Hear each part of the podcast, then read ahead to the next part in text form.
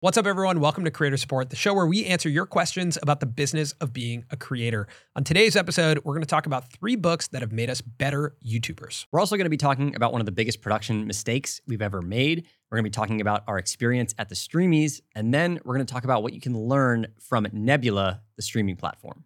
All right, if you make it to the deep end, let us know. All right, our first question comes from Kevin Lowe. What the hell? Sorry. Okay, thought, I'd for sh- thought everyone, I'd shake it up a little bit. for everyone listening, Colin just opened up a LaCroix and it just exploded all over the mic and himself. All right, here we okay. All right. Our first question comes from Kevin Lowe from Discord. Hey, Colin and Samir. My name is Kevin, and I am from Los Angeles. The question I have for you guys is what are some of your favorite books that you use to level you up as a creator, whether that's in skills, mindset, or creativity? Thanks. Okay, this is a great question. We get this question all the time. There's a big meta on YouTube of people talking about their favorite books, and it's always like a stack of books and then them in the middle. It's generally like I read a hundred books in one month. So Here's what I learned. Yeah. Yeah. Yeah, or like the X best books for being an entrepreneur. Or this book made me a millionaire. So we are going to talk about books. We've never we we in passing mention books, but we don't go in depth about the books. Have we ever brought up Rick Rubin's book? there are some very important books to me that are sitting here on the desk right now. Yeah. And some very important authors. And we we we boiled it down to three, but we'll probably end up talking about more than three. So yeah, we're gonna talk about three books that have, have really impacted our YouTube journey. And even now, 12 years after uploading the first YouTube video, that I personally still reference mm-hmm. as like what is the DNA of what we've been doing for the past 12 years.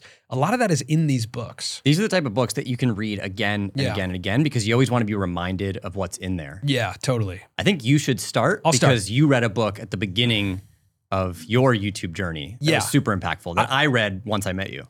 I I read this book called Unleashing the Idea Virus by Seth Godin.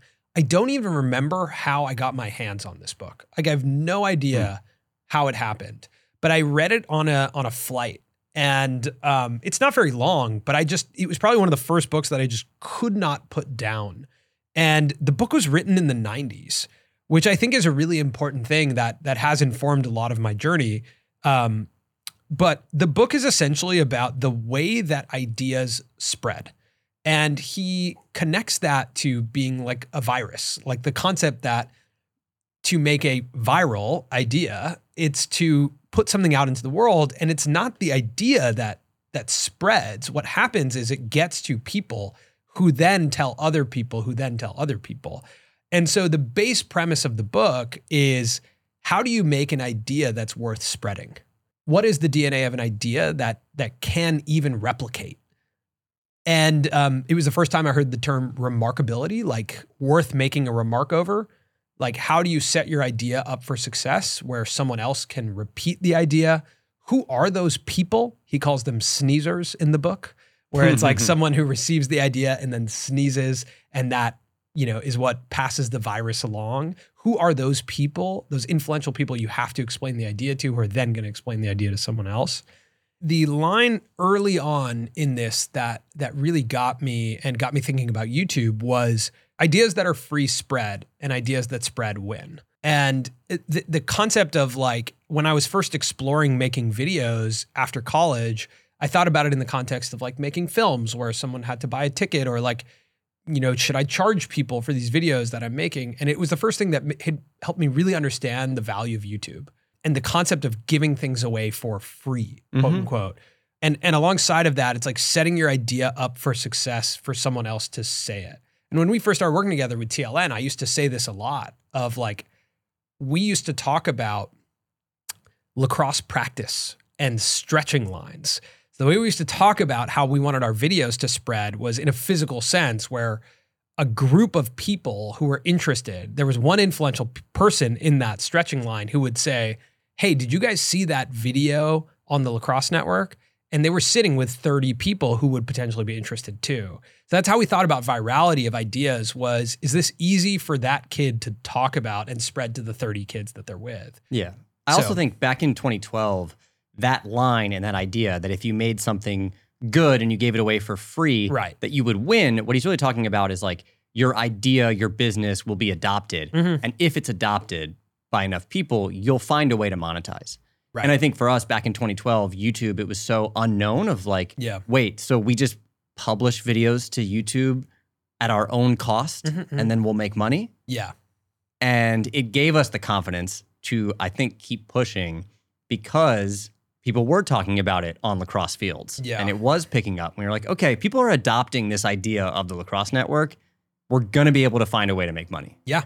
And and that's what happened. Yeah. Which is amazing to to really think about. Um but the, the the one of the most important parts about this book is that it was written in the 90s. So you're learning about the concept of YouTube pr- prior to YouTube. Mhm. Um, and I think it's really important to learn timeless concepts as a creator, as a marketer, as anyone who is trying to make ideas that spread to a lot of people. I think you should pull from history of how people did it in the past and then apply it.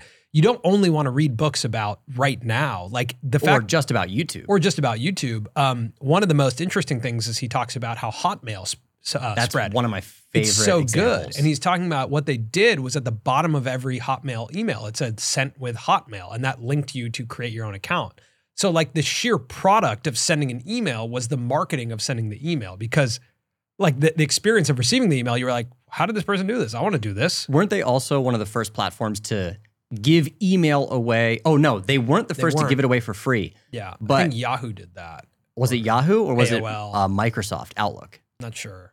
Anyway, it was like he's telling the story about how Hotmail grew because with every email that was sent using Hotmail, Yeah. at the bottom it says this was sent using Hotmail. So it's like this loop Mhm. where more people start signing up. And then the company that finally like put the nail in the coffin for them was a company that just was like, you know what? We're giving away email Yeah, for free. free. And Yeah. it was Microsoft Outlook, I believe, Yeah. right? Yeah. Yeah. So, yeah. or, I- or Yahoo. It was either Yahoo or Microsoft Outlook, but it was like because it was given away for free, done. Mm, Give it away for And free, and then they find other ways to win. th- there's a there's a good piece in there about permission marketing, which is essentially that it's like you're receiving the email, and so all of a sudden you're in an environment where you have permission to to market to the, these people.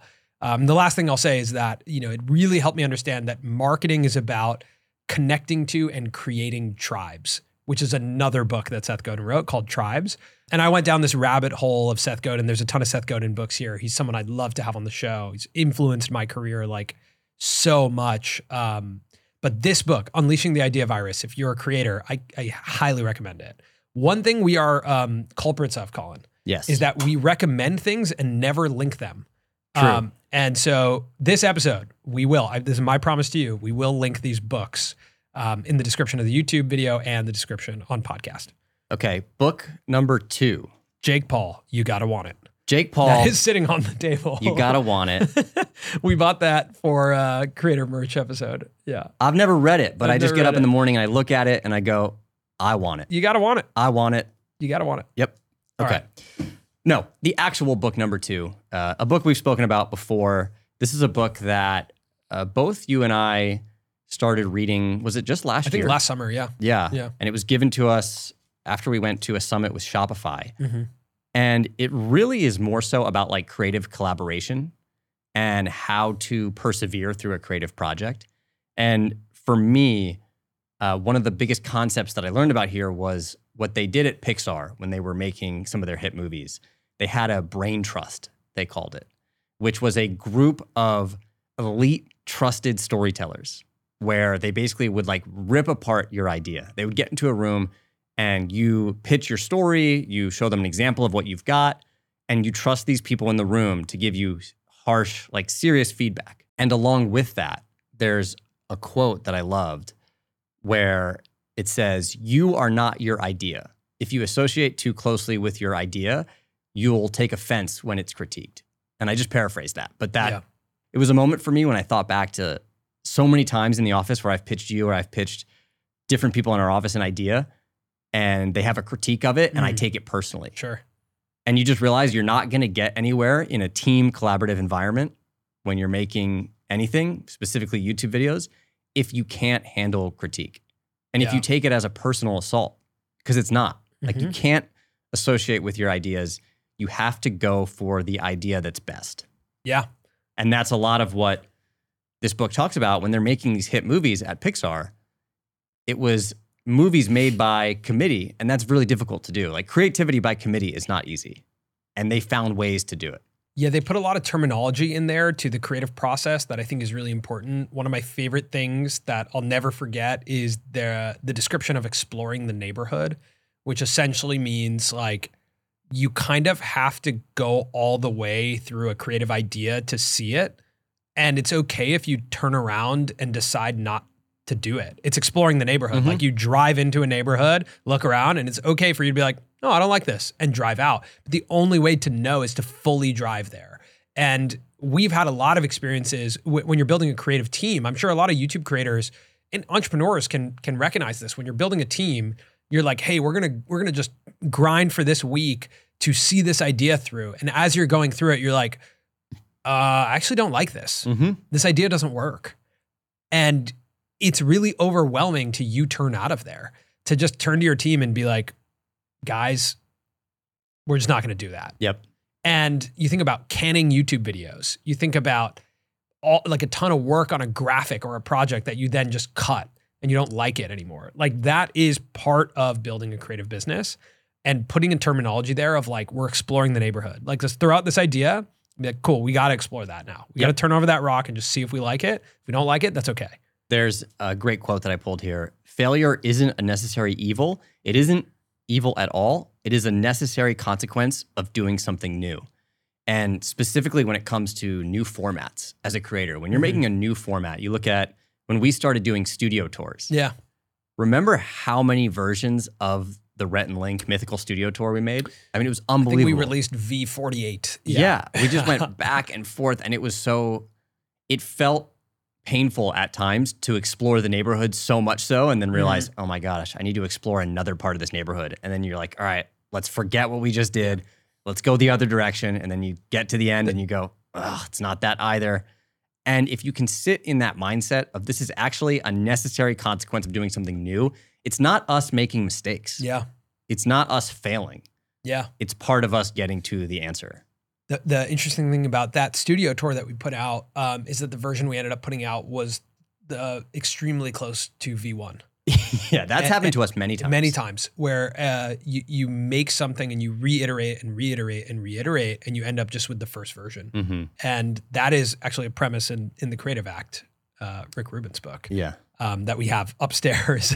uh, printed and hung on the wall. Yeah. Um, but yeah, Creativity Inc. If you're building a creator business, any business, I actually think it has some, you know, management and just like really. It was the first time I felt seen in our business of being like, oh yeah, okay, I guess this has existed for a long time. Like building a creative company is just this is what it is. Um, there's so much irrational stuff you do as a creative and as a creative company. How do you justify that to your employees or people you work with? It feels crazy, but putting terms to it is really helpful. they're they're talking about at Pixar how uh, they do this day every year where Yeah, yeah. everyone comes in and they get is it like they get mixed up into teams? yeah, they they they work from different but they don't work on Pixar stuff. Like Yeah. they kind of like work on just new ideas and random things. Um, so they they yeah, and they and there's people from like accounting that are working with people from the graphics From department. animation, Yeah. yeah. Yeah, and they have to solve creative problems together. Yeah. And the mix of inputs is what ends up developing new Yep. ideas. Yep. Okay, there's some honorable mentions on here that we should talk about Okay. before we get to number three, which you know, um, uh, I'm gonna suggest tribes to everyone. Like these two, this one-two punch, Seth Godin, unleashing the idea virus, and tribes. Can't suggest it enough. Start, mean, start with why. Start with Why by. Simon Sinek. People don't buy what you do, they buy why you do it. Yes, and if you don't want to read the book, just listen to the TED Talk. Just True. look up Simon Yeah. Sinek's Start with Why TED Talk. It's fantastic. Um, Shoe Dog. This is one of the only books that has made me sob. Yeah. the last page, I just started crying. Um, but this is the story of Nike.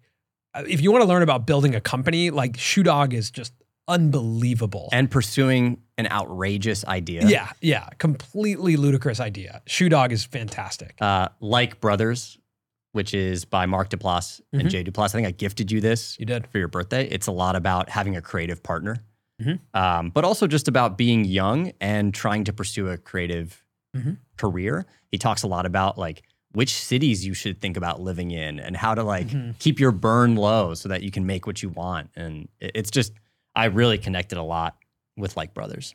Jerry Seinfeld, Is This Anything? This is a collection of Jerry Seinfeld's writing. What's amazing about it is so much of it is bad. It's one of my favorite Hmm. things about this is that you look at it and you're like, this is how much bad work you need to make good work.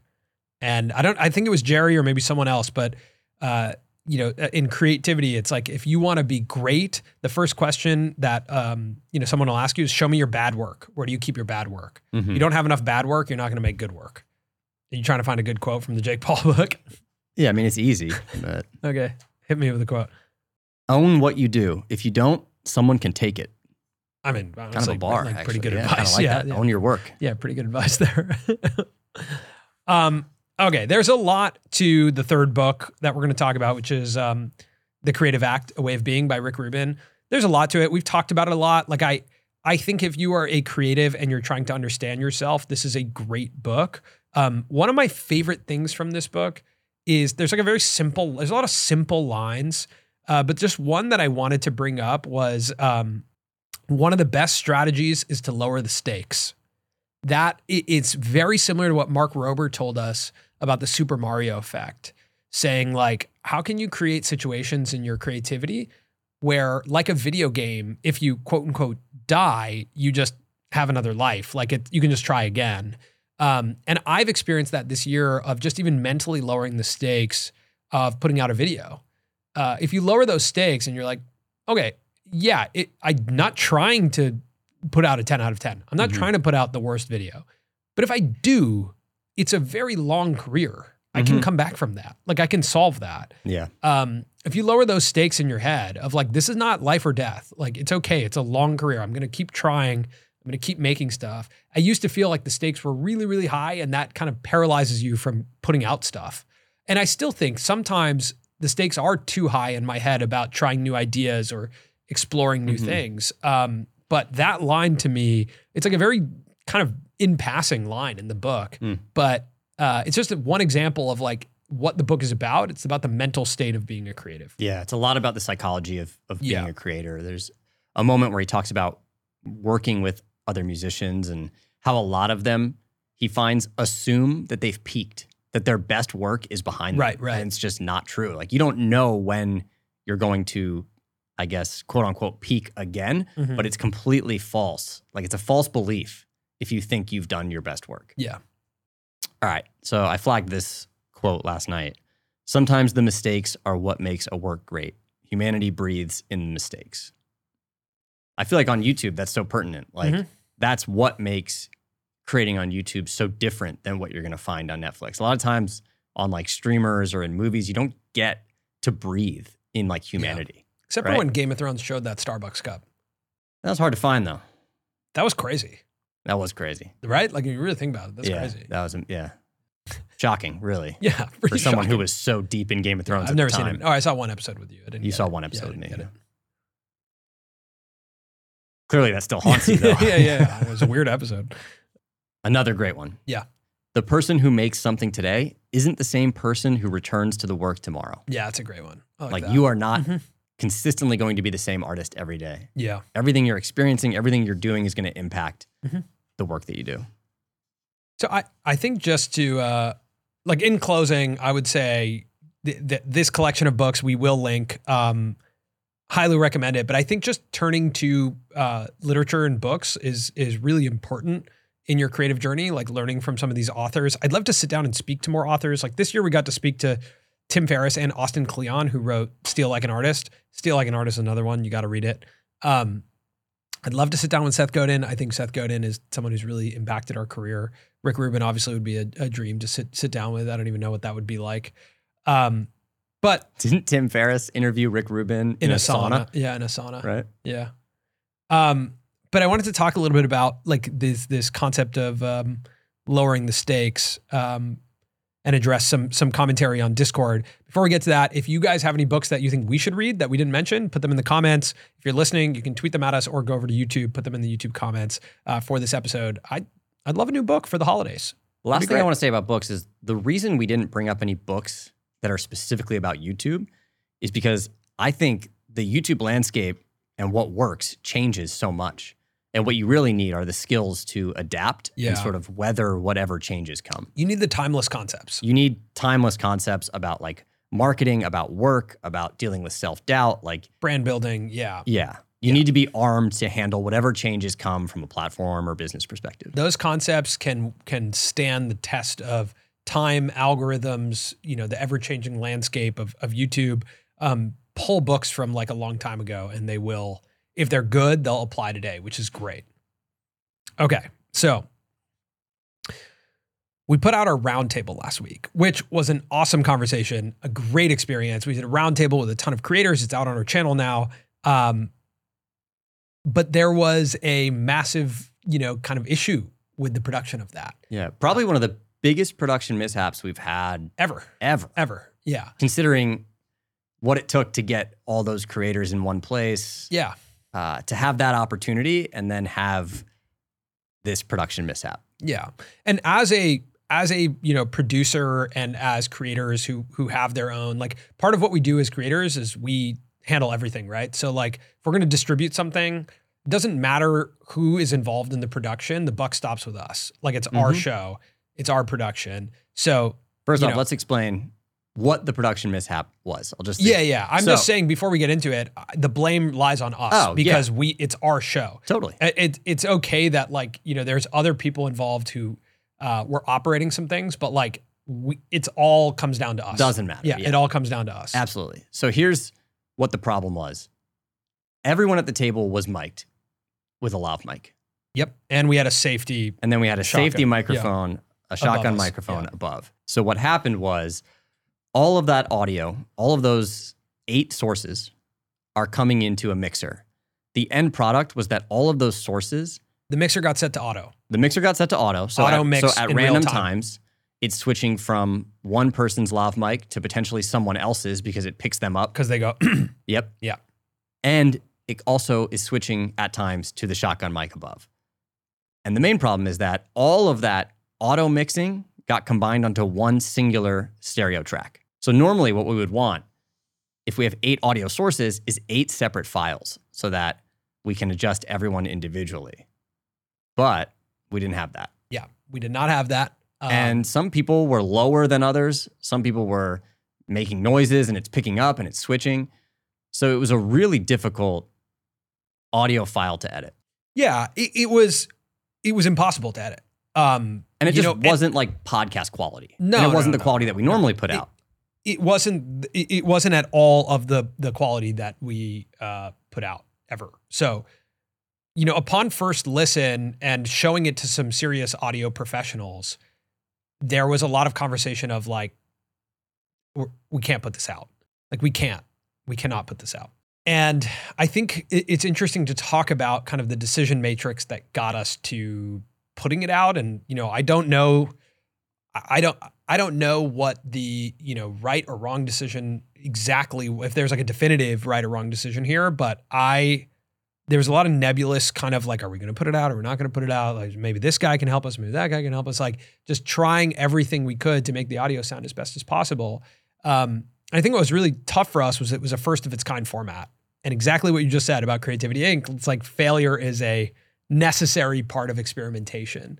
I think for me, like the sheer fact that we, the conversation was great and that we did it and that all these creators invested time into it. Um, I listened to it a few times and I was just like, you know what? We're putting it out. Like we're just going to put it out. I think it opens the doors for us to explore the format fully, but there was a lot of concern also that it closes those doors because other creators might look at it and be like, "Ah, I'm not going to come on that. Yeah. Like that's not high quality. Not as premium as I would Yeah. want. And the me- verdict is out still. If it, it, what repercussions it has or doesn't have, either positive or negative. I think the feedback was uh, overwhelmingly positive. There's Yeah. definitely a lot of comments that keep coming through about the audio, which is to be expected. Yeah. The quality of what was said is, I think, really high, which is great. And I think we will get the opportunity to do it again. But it, yeah, there will, there may be some people who look at it and they're like, oh, that, how could they not figure that out? But- I think we also catastrophize a bit more in our heads and let things ruminate than than there are in reality, right? Like I think again, back to the the Rubin thing, like one of the best strategies is to lower the stakes. Like those stakes don't we we can create those stakes in our head, but they don't exist yet. No one has said that yet, right? That they wouldn't come on. Totally. Yeah, because of that. So like it's possible, but we also can just that is not a thing that has happened yet. So we can just eliminate that fear. It was just a weird You know. experience in the office because it was both exciting and disappointing at the same time. Yeah, I think I think even people who have, you know, we were at the Streamys and a lot of people are like, dude, the roundtable is so awesome. I have like a mixed I have mixed emotions about it. Like I I loved it. All those creators opened up in a way that was it was amazing. I felt like you and I had an experience of of hosting that was so unique and so fresh and so fun. Um, and then getting the the files and being like, oh, and then dealing with that kind of struggle of, you know, dealing with this audio. For, yeah, it's not just tough on us; it's tough on the team It's tough too. on the team. Yeah. Big credit to the team for spending the hours and hours and hours trying to make the audio as good as possible.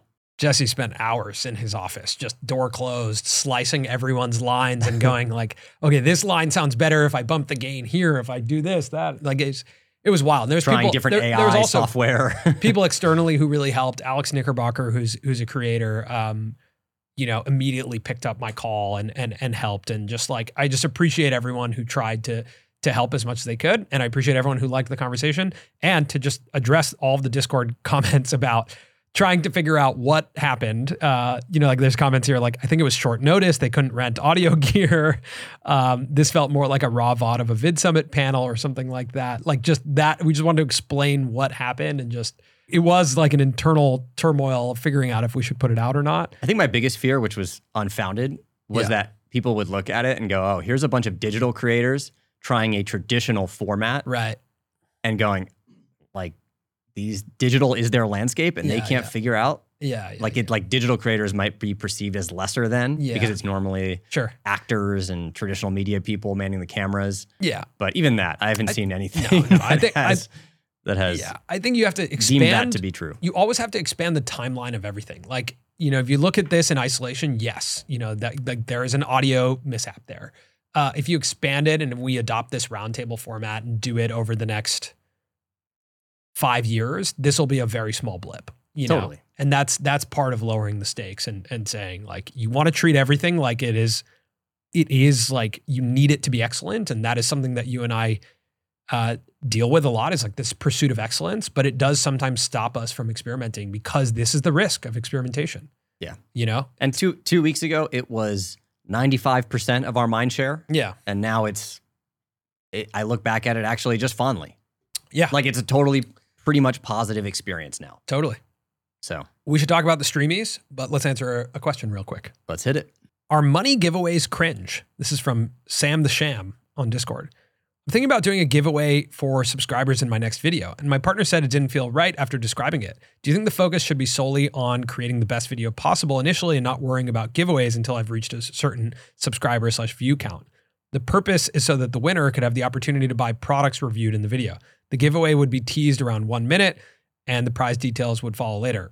$300 Amazon gift card. Look, we've done giveaways for money, for gift cards. Mhm. They work. There's no doubt about it. Like- Money is a is a great uh, incentivizer. Yeah. It is probably the great incentivizer. I do think there is a way to ensure that the people that subscribe or the people that sign up to your newsletter or whatever it is are the audience you want by picking the prize and curating it in a way that is targeted towards the type of audience you want so that you don't have Mhm.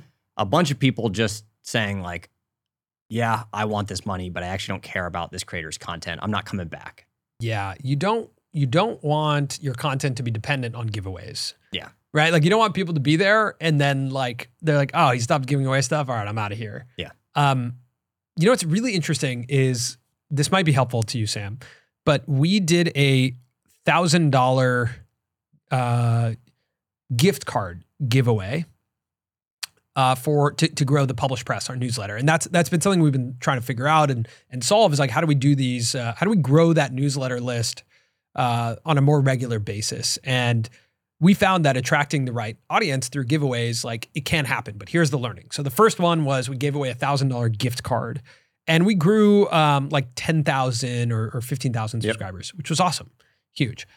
The second time around, I thought about it and I was like, I don't want to give away a gift card. What I want to do is curate a gift basket, basically, like a, a, a bundle of gear that we would give. This is also heavily inspired by watching Ali Abdaal do it. I saw him do it and I was like, oh, that's cool. He picked out stuff. Mhm. And there's a lot of allure to the fact that Ali picked stuff out. Yeah. And so I went to Best. I like literally was driving into work and passed a Best Buy, and I was like, I'm gonna walk in here.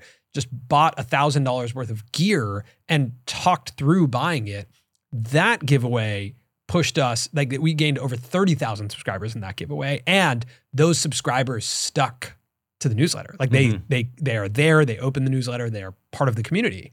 And I was like, oh, that's great. That was the right audience, not just any audience. That was the right audience. I also think if you're a creator and you're not in a position to give away $1,000 or enough money that's even really interesting Yeah. at large to people, I wouldn't discount the opportunity to give away something that's personal to you that's more of like a collectible. Totally. Right? Like something that your early audience can look back on as being, you know, as remembering like I was the one who won that thing. Yeah. You know, with Lacrosse Network early on, we would do t-shirt design contest where people would submit, right? And then they got to be the person who designed it and then Actually, they got the shirts. The first person who ever won that giveaway is like now like a big YouTuber. Is Jesse James Jesse West. James West. Yeah. Yeah.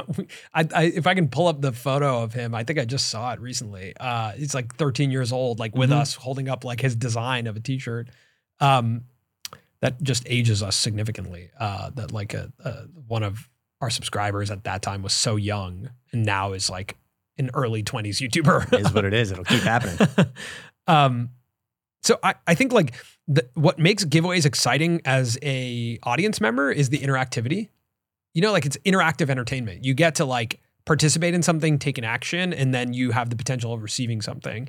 And um, if you expand your mind outside of money and start thinking about different ways, I think about when Fun for Louis was vlogging really regularly. And what was really cool was that it was a different subscriber doing the intro for Fun Mhm. for Louis every time. Yeah. It was like, it would be like, hey, I'm Samir from Los Angeles and welcome to Fun for Louis. yeah. And that's just another angle of incentivizing subscription, right? Like I pick a subscriber every week to feature. I, you know, Mhm. like th- there's different ways to think about how to incentivize. What you're trying to incentivize is community building. You can offer a 30 minute Zoom call. yeah, it's it, like again, what you're incentivizing is community building, not necessarily just like people looking for handouts or Mhm. something. You know, like you don't you don't want a bunch of people just waiting and being like, "All right, I'm watching your vlog, but like, are you gonna give me money or what?" Like yeah. this yeah. this vlog sucks because you didn't give away a thousand dollars. Um, so I would I would reshape that and think about it in the context of like, is this building my community or am I just trying to get Yeah. numbers up? Can you give away a marker of community? Uh, can you give away an experience or a memory Yeah. as opposed to just cash? Yeah. All right, man. Streamys. Streamys. We lost. Yeah, I didn't even- uh, But I didn't even go in this year. I, I said it. Like I didn't even go in this year thinking that we should win the education award. You know, like I I look at. I think Veritasium is is a you know a brand that I hold very like from a standard perspective. They are the height of like educational content. Yeah. Uh, on YouTube, and I don't think we are educating in that same way. I think our show is educational, but there's something different to like the learning and education category. Yeah, I don't know if it's the best fit I, for I us. just don't know that it's our category. So I was I missed the announcement. I think we were, Yeah, we were backstage backstage. or We were something. And then. I didn't Yeah. even realize that we had lost.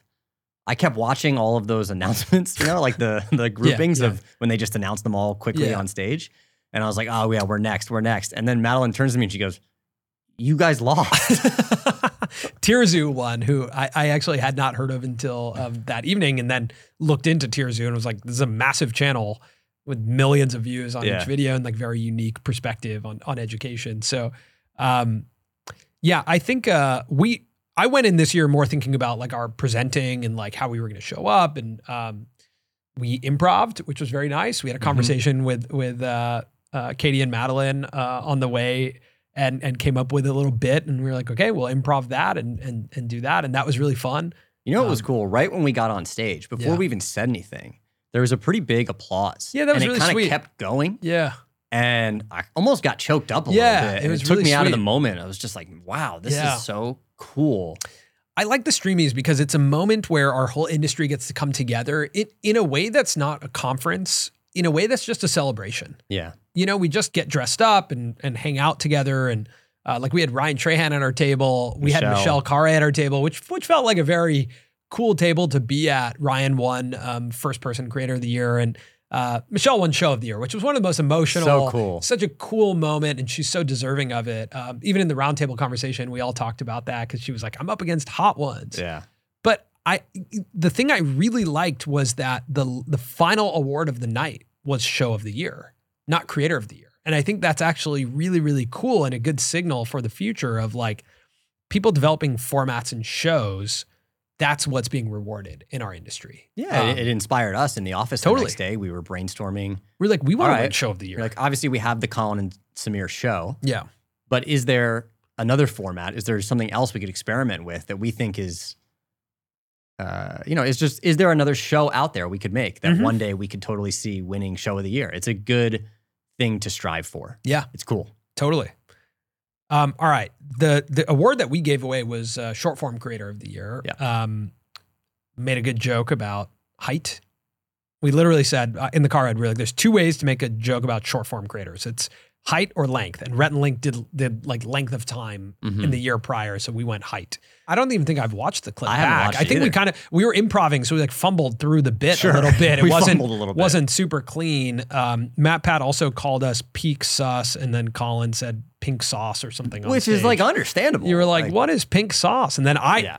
I like kind of So peak looked at you- Peak sus. Yeah. it was what he was saying. yeah, yeah, based on Among Us. He, he was coming off in an Among Us bit. I just need you to tap into the culture. I man. can't tap into the culture, I culture, need you man. to tap into I would just say- culture in general. I mean, I don't know if this is a gripe I have with my myself or if it's a delight, but the the pace at which I am aging out of culture is Yeah. like so rapid. It's the, the past three, four weeks. It's been more rapid than I've ever experienced. Yeah. I mean, I was at Chris's birthday party, Okay. right? And I'm telling a story, and they're like, "Have you met that guy?" And I was like, "No, no, no, but we've we've skyped."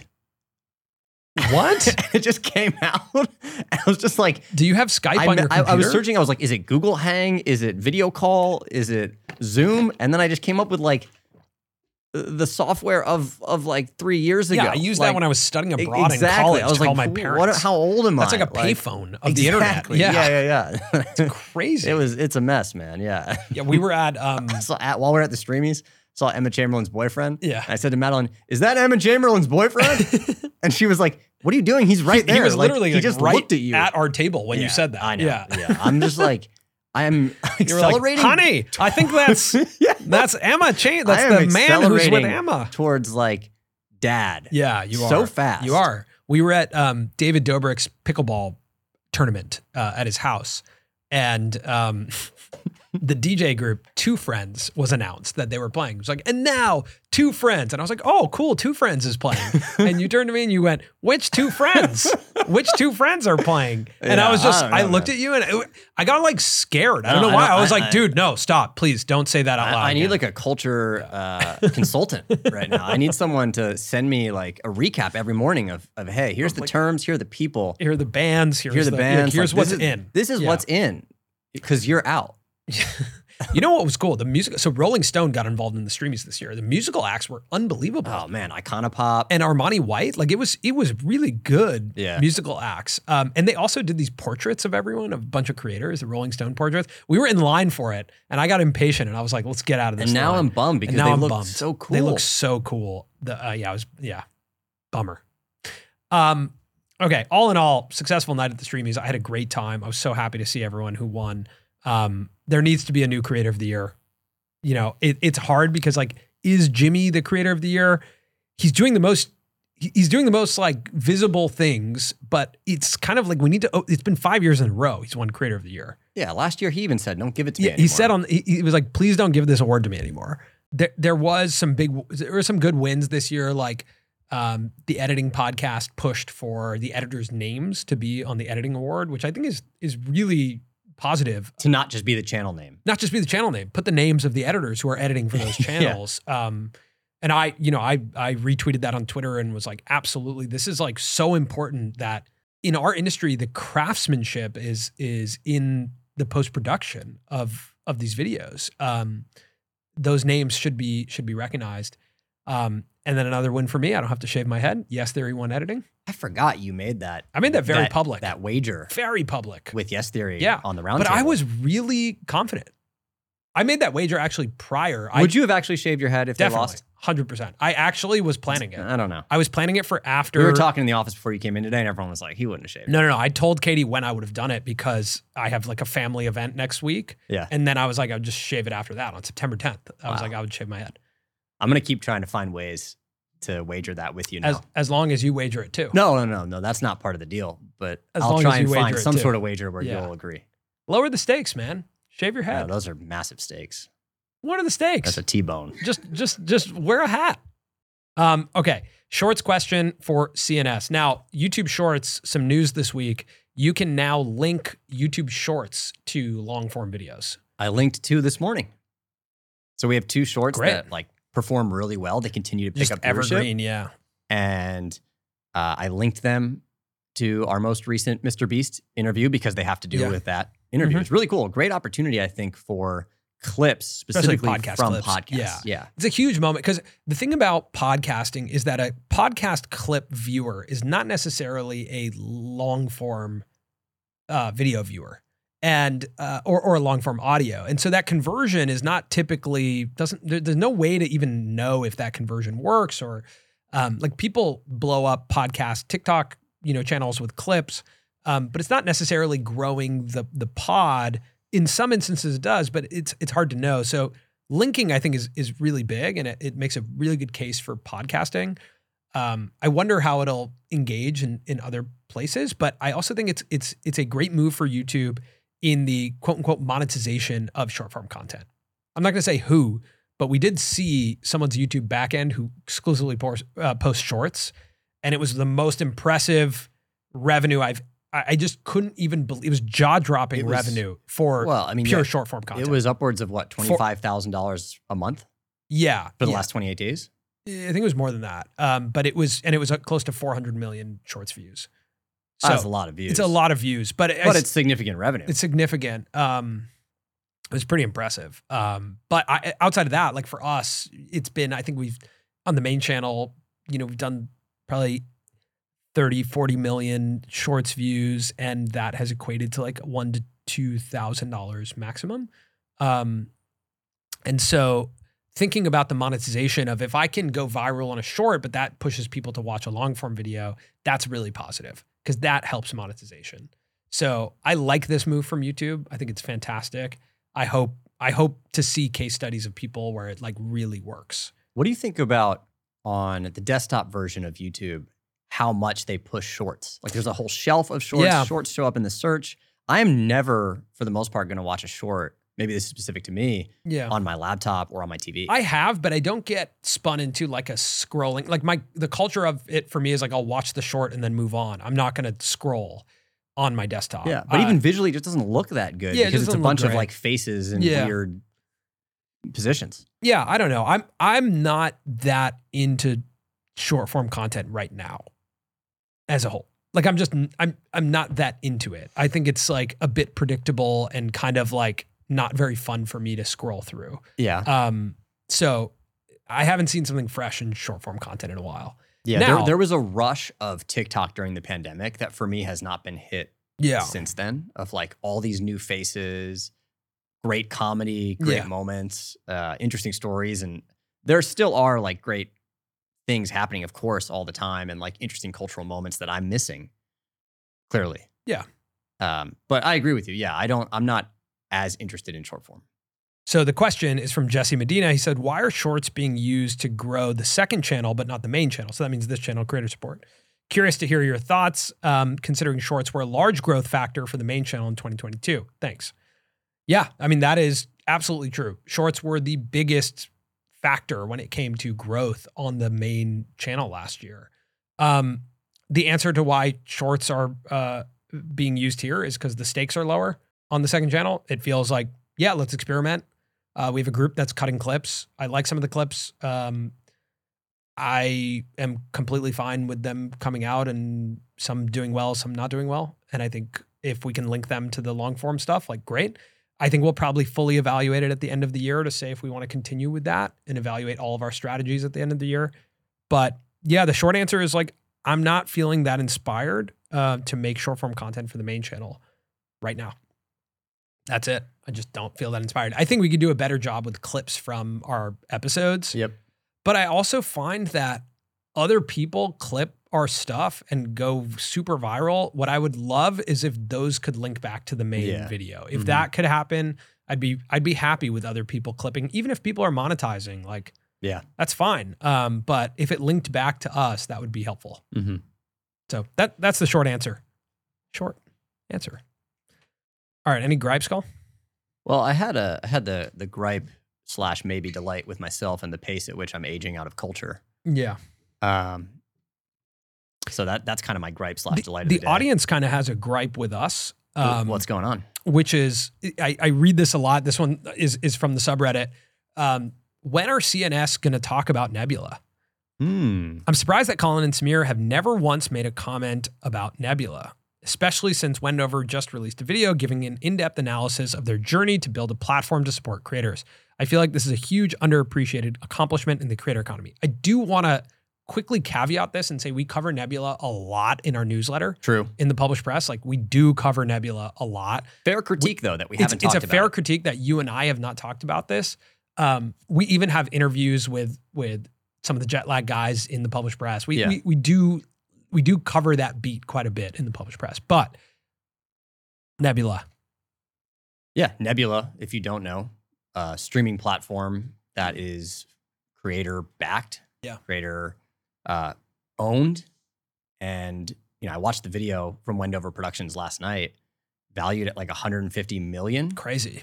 Uh, over, I think you'd have to watch the video, but around 650,000 subscribers to it, It's crazy. and a really interesting model where they started it with. You know, he talks about it hundred thousand dollars. Like they intentionally kept it, which is not a lot for a streaming platform. It's not a lot. It's kind of like an expanded Patreon model, right? Like because it's like if you bundled content behind a paywall, which is I guess just a streaming service. yeah, I mean, it's just Yeah. a streaming service. I mean, it's interesting. Uh, some of the elements of it, you know, because it is in many ways like creator owned. There's 50% of like the revenue pool, I believe, that uh, creators have access to. So they get paid out according to watch time. And if Nebula were to ever sell, they also get paid out, I mean that's big. which is big. That's so really if it like big, yeah. sells for a billion dollars, Yeah. that gets split. Mhm. So, as a creator, when you are advertising on your video for Nebula, if you get people to subscribe, they watch your videos, you're then getting kind of like paid back. Yeah. Yeah. So, there's clear incentivization. Yeah, it's a really cool model. It's actually something that years and years ago we got pitched. Remember this? We went to like a Hollywood studio and they pitched us that. And I my this style, not not this- Nebula. No, but not Nebula, but this style of like like bundling creators, giving them access to uh, a revenue pool. It's just been hard to do because you kind of need an anchor show or an anchor creator, which they have in Jetlag. Yeah. Um, and then the other ones will fall. But uh, yeah, it is. It's a very hard thing to do, and I agree that this is an, an underappreciated accomplishment in the creator totally. economy.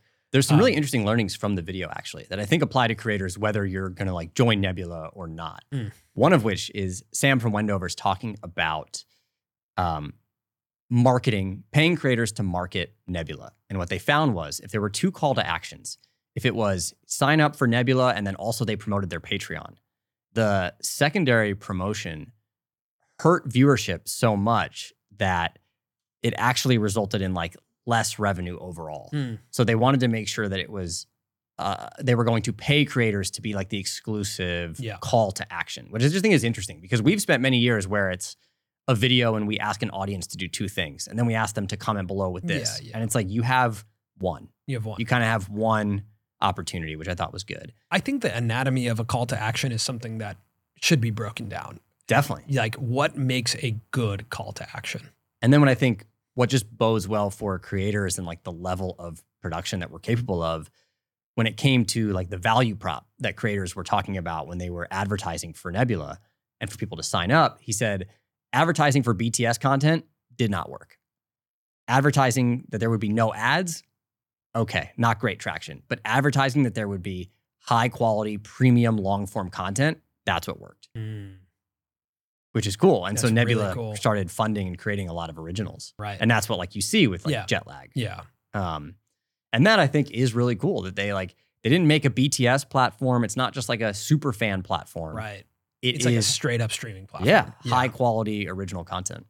Yeah, I think um, this world of digitally native creatives uh, is going to influence the broader entertainment ecosystem so much in the next 10 years because we just know how to do things and make things look really high quality, but with like one person behind the camera, you know, or like a very skeleton crew. Um, Or maybe more people, but with a deep understanding of retention. of of internet retention. Yeah. Yeah. Of like we create knowing that you have so many options literally at your fingertips. that the cards are Yeah. stacked against us. Like immediate upon clicking on my video, you are already one foot out the door. That's how we create. And so that is a completely different style of creation. Mhm. Um, yeah. Well, yeah. Okay. Audience, I know you guys want us to talk about Nebula. I'm sure we, We will talk it. about it more. We'll talk about it more. Um, I agree. It is an underappreciated accomplishment in the creator economy. Um, okay, cool. That's our episode this week. Uh, I do want to acknowledge that over the next two months, we are going to be traveling quite a bit, uh, which means that the most consistent place to find creator support is going to be on our audio feed. So if you don't yet listen to uh, this show on Spotify or Apple Pods, wherever you listen to podcasts, um, check the audio feed if you don't see something on YouTube. Um, because there's going to be times where we don't really want to film outside of the studio. So we're going to be super, you know, cognizant of of not necessarily uploading to to YouTube if we don't feel confident in in the video product, but it will be there on audio.